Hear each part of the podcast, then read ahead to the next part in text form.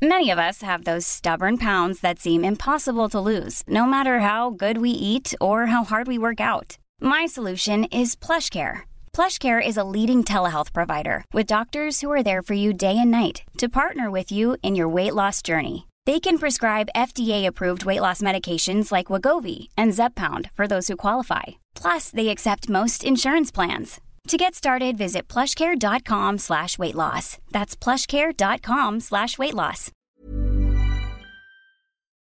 Halo pendengar ganteng-ganteng Manchester United Podcast. Baik lagi uh, bersama kita bertiga di GG Podcast. Daripada kesempatan kali ini kita membahas uh, second match uh, Ragnik di EPL dan juga first away match Ragnik juga gitu kan. Dan kita mulai dari statistik uh, dua match, dua win, dua clean sheet, apakah lu cukup impress dengan penampilan MB di bawah Rangnick dari home away kemarin, Ung? Nah, untuk yang pertandingan home gue sebenarnya cukup impress ya waktu lawan Crystal Palace benar-benar uh, apa namanya seluruh pemain itu feels like level leveling up gitu permainan secara permainannya, secara intensitasnya gitu, secara body language-nya gitu. Cuman ketika away kemarin lawan Norwich gue tidak melihat hal itu men gitu. Bahkan sejak menit pertama gitu. Entah entah mengapa apa ya uh, benar-benar kebanting gitu lawan Norwich. Bahkan gue rasa Norwich lebih layak menang sebenarnya ya daripada United gitu. Oke United memang secara defensif sangat-sangat berkembang gitu menurut gue gitu. Cuman secara attacking ya empat pemain di depan itu entah Ronaldo, Bruno, Rashford dan uh, Sancho Sancho lah mungkin paling oke, okay. tapi tiga di, di antara lainnya benar-benar mengecewakan sih menurut gue. Hmm, hmm, ya dan kita semua tahu ya betapa babak pertama tuh sebenarnya chance itu ada gitu kan, baik dari bola mati yeah, yeah. ataupun baik dari set play yang kemudian it's either emang Tom Krul lagi wangi gitu kan, atau main depan kita lagi ya kalau misalnya ngomongin lagi main FIFA tuh lagi turun gitu. Iya iya iya sebenarnya bukan bukan karena tim Krulnya sih men. Tim Krul just just being tim Krul sih. Cuman entah mengapa ada ada momen-momen di mana yang lo seharusnya nge-shoot lo nggak shoot gitu. Hmm. Ronaldo ada kesempatan dia harusnya first time shoot dia nggak ngambil gitu kan. Dia malah kayak step over dia mikir lagi baru ambil shoot gitu. Dan akhirnya nggak cool. Rashford juga ada uh, kesempatan seperti itu gitu. Fernandes bahkan juga ada gitu secara ini mungkin selama semusim ini kita sering mention oh kita midfieldnya caur nih gitu. Cuman kemarin gitu itu McFred salah satu performa terbaiknya sih menurut gua gitu. Benar-benar McTominay dan Fred itu salah satu performa terbaiknya waktu lawan Norwich kemarin gitu. Dan mereka dua pemain itu entah berapa kali dia mau bikin assist gitu kan. Cuman ya they're being let down by the frontman gitu. Empat empat pemain di depannya itu benar-benar uh, kenapa ya? Secara body language-nya kayak tidak in the in the present gitu. Nggak nggak nggak in the moment gitu loh. Mm-hmm. jadi if it's not of De Gea gitu ya jika bukan karena De Gea udah habis sih men United sih sebenarnya kemarin. Iya iya iya. Ya, dan kan? gue dan gue ngeliat kemarin Ronaldo kayak lagi kesurupan Rashford kemarin tuh kayak terlalu banyak keeping keepingnya bro. Bener Rashford kesurupan Neymar malah. Jadi kayak kebanyakan dribbling dribbling nggak penting gitu loh. Di mana yeah. orang ini kan pengennya kayak lo jangan kebanyakan dribble lah gitu. Lo passing passing aja uh, terus uh, apa positioningnya lo tepat gitu kan. Bikin peluang creating chances dan apa ya uh, jangan sampai lo tuh uh, punya punya momen di mana pemain musuh tuh bisa ngepressing lo dengan cepat gitu. Dan ini yang yang kemarin tuh sering kali berulang kali tuh kejadian mulu gitu di Rashford, di Ronaldo. Entah berapa kali Ronaldo kehilangan bola gue gak ngerti juga gitu. Bruno Fernandes kayak butuh ditempeleng sebenarnya kemarin gitu. gue nggak ngerti kenapa dia uh, masih bermain di menit sampai menit 80 gitu, 85 bahkan dan Van de Beek dimainkan 5 menit terakhir gitu. Bahkan gimana ya? Gue gue merasa Bruno tuh harusnya diistirahatin sih sebenarnya gitu. Mm-hmm. Menurut lo, menurut lo gimana sih ya? Maksudnya uh, secara lo lo pasti juga nonton gitu yeah. kan. Dan ketika lo melihat uh, dua pertandingan yang berbeda gitu ke, apa ketika United lawan Crystal Palace dan United lawan Norwich gitu midfield yang yang kita bahas berulang-ulang kali kan ini bukan jadi isu kan malah justru di, di depannya gitu attackingnya gitu. Menurut lo seperti apa sih sebenarnya kemarin tuh jujur gue agak kaget ya dengan uh, pressingnya tuh agak cukup belepotan ya di babak pertama yeah, yeah. gitu kan dan semua orang bisa sangat melihat gitu kan apa yang terjadi gue nggak ngerti apakah pure karena ini uh, kecapean gitu kan padahal kalau alasan itu kemarin pas kita lawan yang boys semua disarahatin gitu kan atau Betul. memang karena lagi mencoba untuk apa namanya uh, apa ya adjusting kali ya dengan permainan gitu kan. Karena beda gue gue merasa gini ya home sama away itu dua hal yang sangat sangat berbeda gitu kan. Lo bisa main bagus di home di away lo bisa bisa berantakan. Dan kemarin tuh mungkin uh, ujian pertama dari uh, dari uh, tandang kali ya yang akhirnya MU siap nggak sih kemudian ngelakuin pressing yang sebegitu intensnya gitu kan. Dan kemarin terbukti ya kalau nggak ada babak kedua mungkin sampai babak oh nggak ada nggak ada half time ya akan gitu terus aja gitu. Berharap kemudian Alex Telles dibolin lewat free kick. Menurut gue sih kemarin gitu doang sih. Yoi. dan ngeselinnya adalah ini kan Norwich ya di mana uh, oke okay, pemain uh, pelatihnya baru nih Dean Smith memberikan hawa segar gitu ya pada Norwich kita cuman ketika United datang uh, sebagai tamu gitu perkandang pertandang di uh, tim papan bawah gitu ya yang sekarang jadi juru kunci agak apa ya agak agak agak sedih aja sih main ngelihatnya gitu. Sekarang kita punya pelatih baru, punya skema visi yang jelas, cuman pemainnya uh, kayak not in the moment gitu, kayak gimana ya, kayak kayak bukan bukan United gitu loh, bukan -hmm. bukan bukan lawan Norwich malahan, kayak lawan Pick Dortmund ngerti nggak? Jadi kayak kan nggak seharusnya seperti itu dong. Bahkan Billy Gilmore aja entah berapa kali dia bikin chance gitu. Hmm, hmm, hmm. berapa kali Puki hampir ngejebol gawang De Gea gitu kan. Jadi kayak yeah. seharusnya tidak seperti itu gitu. Cuman ya somehow oh, we survive that gitu. Kita bisa uh, survive. Defensive line oke okay, gue masih cukup puas gitu dengan uh, Lindelof, Maguire, Alex Telles dan uh, Diego Dalot gitu ya. Dan ditambah De Gea yang masih dengan performa terbaiknya gitu. Cuman di depannya uh, lawan Crystal Palace juga kita cuma menang satu kosong ya kan? Uh, terakhir kemarin kita juga men, uh, cuma seri satu-satu. Jadi attacking ini yang masih perlu perlu apa ya? Perlu diasah sih menurut gue hmm. gitu. Hmm. gue ngerti apakah apakah Bruno Fernandes bisa menemukan performanya gitu. Karena selama dua musim terakhir dia bermain sebagai uh, soul number 10 gitu ya. Dia bermain nomor 10 sendirian. Sekarang dia punya tandem. Nah ini yang perlu apa ya yang perlu jadi PR sih ya jadi mungkin PR-nya bukan bukan hanya di Ronaldo gitu ya tapi juga di dua pemain di belakangnya tiga pemain di belakangnya gitu. Entah uh, Rashford Greenwood yang akan jadi tandem ya gitu second strikernya dan juga dua pemain di belakangnya sih Bruno Fernandes atau Jadon Sancho. Hmm. atau mungkin nanti Paul Pogba atau Donny van de Beek sih entah siapa yang akan pas gitu di situ. Cuman hmm. untuk sekarang dua uh, di match terakhir ini gue nggak melihat Bruno Fernandes cukup meyakinkan sih iya. sejujurnya ya. gitu ya. Benar benar benar benar. Dan ini mungkin ini ya gue mencoba untuk uh, ngerelatan dengan meme saat ini yang oh no anyway gitu kan. Jadi mungkin orang yeah, bilang yeah, kayak yeah. kita mainnya jelek tapi anyway gitu kan. Ternyata uh, Ralf Rangnick tuh menyamakan rekornya Ole di musim ini untuk ngelakuin clean sheet dari dua pertandingan. Dan ini nggak banyak orang tahu gitu kan. Kita mungkin akan bahas yeah. terlalu detail ketika memang De Gea melakukan gue kira 2 sampai 4 save lah kemarin menurut gue tuh benar-benar harusnya ya. gol ya gitu kan. Itu impossible apa namanya is nothing tuh adalah De Gea kemarin gitu kan. Tapi secara main manajemen berarti Ragnik bisa kemudian menyamakan level Ole yang udah mungkin 14-15 kali match di musim ini yang baru dua kali clean dan Daralnya bisa lakuin dalam dua kali main gitu kan home dan tandang gitu. Terus yang kedua adalah Ralf Ragnik ini menja uh, apa namanya adalah second managerial MU atau manajer MU yang mencatatkan clean sheet dalam dua pertandingan pertamanya di Liga Inggris setelah Ernest Magnal di tahun 1903. Jadi bayangin wow. betapa uh, udah lamanya kita menantikan sebuah clean sheet di dua pertandingan awal itu ya mungkin berapa tahun lalu tuh 1903 udah cukup lumayan jauh banget gitu kan.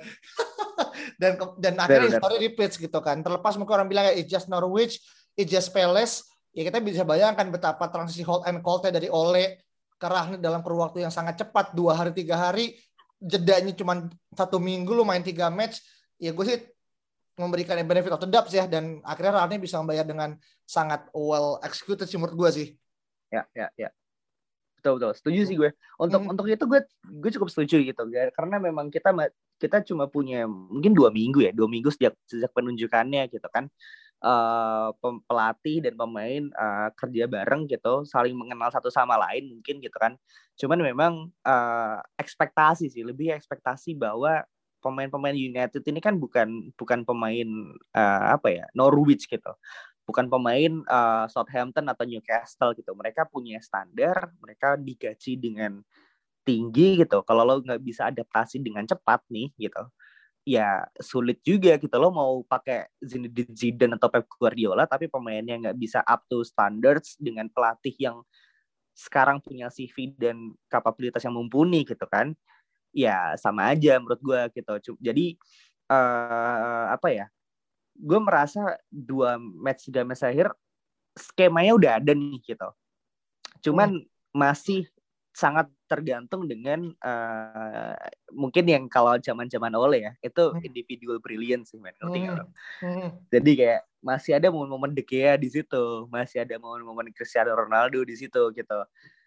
Jadi uh, mungkin kalau ke depannya gue lebih expect entah lawan Brentford nanti ya hmm. akan ada pattern of play yang lebih jelas sih skema-skema hmm. goal yang nantinya oh ini toh kayak rangniknya United itu seperti ini toh kayak gitu loh sih. Hmm. Ya, ya, ya, ya. Dan, dan kita butuh waktu kan untuk kemudian membaca yeah, yeah. berjalan baik atau malah sama aja gitu. Tapi ngomongin masalah uh, situasi dan juga apa yang terjadi di match kemarin, ada dua pemain yang menurut gue cukup bisa menjadi apa ya match Stolen show lah gitu kan. Yang pertama Fred gitu kan.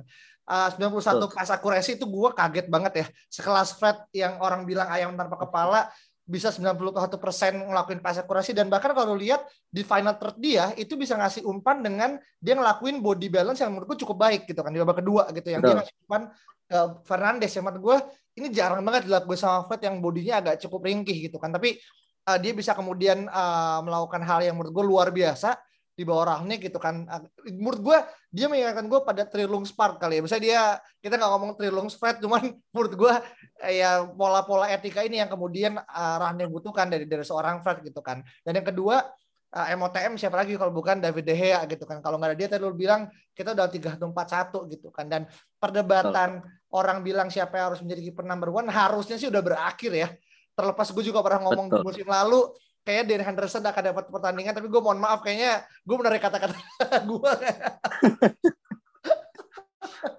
Yoi. Jadi uh, untuk untuk untuk De jelas sih, men. Uh, mungkin sejak sejak uh, awal musim ini dengan attitude yang dia berikan, gitu ya, dia cut short holiday-nya, dia datang lebih cepat, dia pengen latihan, dia pengen menunjukin ke Ole pada saat itu, gue masih layak kok jadi uh, apa kiper nomor satu United dan terbukti gitu. Dia dia uh, apa ya?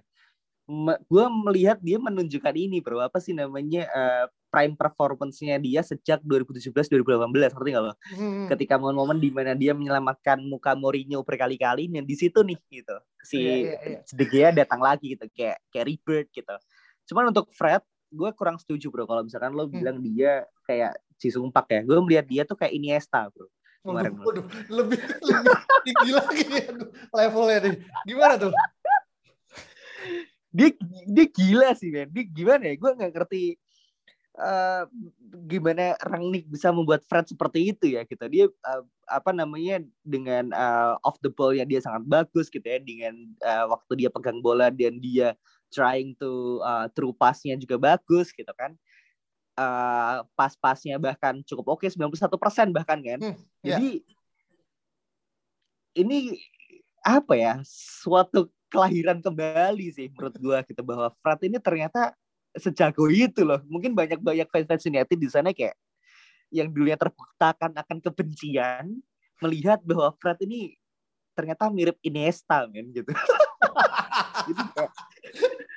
jadi kalau misalkan MU di bursa transfer musim dingin ini akan membeli Frankie De Jong, hmm. gue nggak ngerti lagi sih men. Pasti midfield United akan sangat-sangat luar biasa sih dengan hmm. Fred as Iniesta, Frankie, dan juga nanti mungkin Doni dan McTominay berkombinasi ya habis sih Premier League. ini udah ini udah membayangkan sangat jauh ya padahal bukan bursa transfer belum dibuka rumor udah udah palang ini kan ada udah udah dan kita akan bahas ya secara spesifik terkait dengan bursa transfer di beberapa episode ke depan. Nah, tapi balik kepada De Gea, uh, satu hal yang orang lupa, kemarin tuh dia mencatatkan 200 clean sheet-nya dia selama bermain di di di MU dan menurut gue tuh bukan angka yang mudah untuk ditiru ya apalagi buat the next goalkeepers MU gitu kan siapa pun orangnya nanti gitu kan yang mana mungkin uh, lima tahun enam tahun ke depan ini sebuah hal yang akhirnya menurut gue syarat yang cukup ya, harusnya, itu ya, bagus ya. buat sekelas De Gea gitu kan dengan gaji yang menurut banyak orang kayak dia apakah worth dibayar 375 k per week dengan usia 31 tahun gitu kan. Menurut gue sih he even deserve more than that untuk kemarin ya gitu kan. Gue berela menaikkan gaji. Yeah, yeah. ya 15% kali lipat kemarin ya just for the sake of kemarin ya dengan dengan penampilan dia sih menurut gue ya menurut gue sih nggak ada hal yang kemudian um, stopping dia lah untuk saat ini sebagai goalkeeper number one at least di PL ya gue ngomong di luar gitu kan. Dan menurut gue uh, apa namanya well played uh, De Gea. Dan juga satu hal yang harusnya mungkin, sih apa harusnya sih 300 clean sheet sih menurut gue gitu ya. Mungkin seratusnya ya diutang sama si ini bro. Smalling, Phil Jones dan Ashley Young sih. Jadi ya dan Roho dan teman-temannya itu. Jadi ini orang tuh underrated banget men David Dea gitu sebenarnya kita gitu. yeah, kalau yeah, misalkan yeah. lo ngelihat dengan apa ya dengan partner uh, CB yang ada di depan dia gitu over the years setelah Ferdinand dan Vidic agak mustahil gitu loh menca hmm. mencatatkan 200 clean sheet gitu kan. Hmm. Jadi kudos sih, kudos tuh De Gea sih. Temen gue yeah. merasa harusnya lebih dari 200 sih ini orang. Berarti De Gea gue drop ya. Dapat di God pro. Yoi. Iya iya iya. Dan juga ini uh, Babang Ronaldo ya, dia mencatatkan as many goal as uh, Ole Gunnar Solskjaer di uh, apa di IPL dengan total 91 gol gitu kan. Yang mana uh, ini menurut gue pencapaiannya Ronaldo bila Ronaldo aja gitu kan. Dan ketika dia ngelakuin siu tertangkap kamera para penonton Norwich itu malah ngambil kamera bro. Ini kan berarti they can't along to see Ronaldo plays kan. Dia menurut gue kayak bullshit lah kalau orang bilang kemudian Ronaldo tuh nggak akan kemudian nggak berdampak apa-apa. Menurut gue sih bahkan fans lawan pun kemudian harus take foto segala macam itu udah menunjukkan betapa tingginya brand dia gitu kan despite of mungkin Betul. Ya, I just penalty everyone can do menurut gue sih kemarin penaltinya ini banget sih apa iya makanya iya, iya. Gitu. Benar. Hmm. Makanya ketika Ronaldo pindah ke Juventus pada saat itu gitu ya. Presiden La Liga tuh sempat menyayangkan gitu karena memang orang ini sosok men gitu loh. Hmm. Ronaldo tuh sudah udah udah bukan lagi seorang pemain bintang ya. Dia kayak football figure sih menurut gua gitu. Jadi ya ke mana pun Ronaldo datang orang pasti akan datang yeah. dan pasti menunggu momen siu ini gitu entah lo fansnya entah lo apa namanya rivalnya gitu yang maupun lo kejebolan hat trick kalau dia su tiga kali ya lo akan bikin story ya kan jadi kayak udah iya. ini orang tuh udah udah kayal kan gitu loh jadi ya kayak enjoy it while while it iya. lasts sih menurut gua Iya iya iya iya iya. Dan uh, semoga gue nggak berharap dia jadi top scorer juga ya musim ini karena terlalu muluk-muluk juga. Tapi uh, kalau kita ngomongin match uh, ke depannya gitu kan ini belum benar a, pack week lah menurut gue sampai week ke depan bahkan gitu kan. Dan ada kabar yang menurut gue ya kita baru baru aja lin apa namanya uh, Varan akan mulai latihan kan minggu ini gitu kan mungkin akan main di akhir pekan. Terus tiba-tiba kemarin Lindelof secara uh, out of nowhere tiba-tiba tarik dan ditarik dan digantikan oleh Eric Bailey yang menurut gue mainnya juga kemarin ngelakuin satu blok yang menurut gue cukup bahaya ya tapi ya Bailey ya be like Bailey gitu. Untungnya nggak kejebolan gitu yeah. kan. Dan ngomongin masalah Lindelof, uh, dia ini ternyata ada masalah dalam kepalanya gitu kan. Bahkan dia bilang uh, Ranik setelah post dari uh, event dia bilang kayak uh, dia ada collision kayak ada masalah di kepala yang akhirnya dia ngebuat dia nggak bahkan nggak bisa bernapas sama 10 menit nggak tahu apa yang terjadi. Gue nggak ngomong dia ada lemes segala macam ya. Cuman ini adalah pertanda buruk gitu kan. Apalagi kita match minggu besok ini hari Rabu lawan Brentford uh, mungkin ya akan akan memainkan duet Bailey sama Maguire gitu kan. Dan dan ini menurut gue agak cukup riskan karena Varane juga belum bisa balik dan kita nggak bisa ekspektasi dia untuk kemudian uh, main gitu kan. Dan ngomongin masalah match besok ini ketemu sama Brentford di away lagi. Dan gue menonton match Brentford uh, sekilas doang sih. Dan satu hal yang gue kemudian cukup takut adalah dia ternyata kemarin nyetak gol di menit ke 95 itu menunjukkan betapa nah ini apa nih orang mau lawan Watford lagi. Lawan Watford bro bener bro. Dan uh, Thomas Frank nih ya pelatihnya si Brentford menurut gue cukup exciting karena dia di beberapa match sebelumnya banyak banyak yang kemudian bilang ya Brentford ini lagi lagi rebuilding the squad gitu kan. Dan ini yeah, match yeah. yang menurut gue cukup cukup bisa berbahaya. Apalagi ini kan suka suka ini ya suka apa keselip gitu kan uh, lawan tim-tim yang kemudian uh, tidak diperhitungkan gitu kan dan sekarang uh, Brentford ini ada di uh, posisi papan bawah memang tapi apa yang kira-kira lo akan bisa baca dari pertandingan besok lawan uh, Brentford bro? Ya, hopefully sih setelah pertandingan lawan Norwich kemarin nggak ada pemain United yang uh, positif COVID ya, gitu. Karena memang di Norwich kan sedang ada uh, COVID outbreak kalau nggak salah. Ada ada empat empat pemainnya yang nggak bisa main karena kena COVID gitu kan. Jadi uh, yang pertama itu gitu nggak ada nggak ada apa namanya uh, dampak jangka panjang setelah setelah lawan Norwich kemarin dan yang kedua uh, dengan apa ya jangka waktu bermain yang sangat sangat padat dan juga match yang mungkin di atas kertas United bisa menang memang ini sangat-sangat riskan apa ya gampang terlena sih menurut gue gitu hmm. dengan lo punya uh, apa namanya uh, pelatih baru gitu kan uh, punya oh ya gue punya skema baru nih segala macam bla bla bla gitu cuman memang Rangnick belum pernah ke EPL gitu kan belum pernah ke hmm. Liga Inggris dia mungkin belum tahu uh, stok di malam hari dan hujan angin seperti apa iya iya ya kan Jadi uh, perlu perlu sedikit kehati-hatian sih menurut gue. Memang bener sih Brentford. Gue sempat nonton juga dia gokil gitu. Dua golnya kalau nggak salah di menit-menit akhir semua. Jadi kayak uh, ini perlu fokus banget sih. Kemarin bahkan waktu lawan Norwich entah berapa kali kita kena corner di akhir-akhir uh, menit gitu kan. Jadi sangat perlu fokus sih men gitu. Karena apa ya uh, United ini kan sering kali kehilangan fokus di menit-menit akhir gitu kan. Jadi PR Rangnick adalah bagaimana selama 90 menit para pemain ini tetap in the zone sih gitu. Jadi kayak hmm. uh, secara present, secara body language akan ada di sana terus selama 90 95 menit dan if kita bisa ini ya, kita bisa uh, melakukan hal itu it will be like a walk in the park sih menurut gua.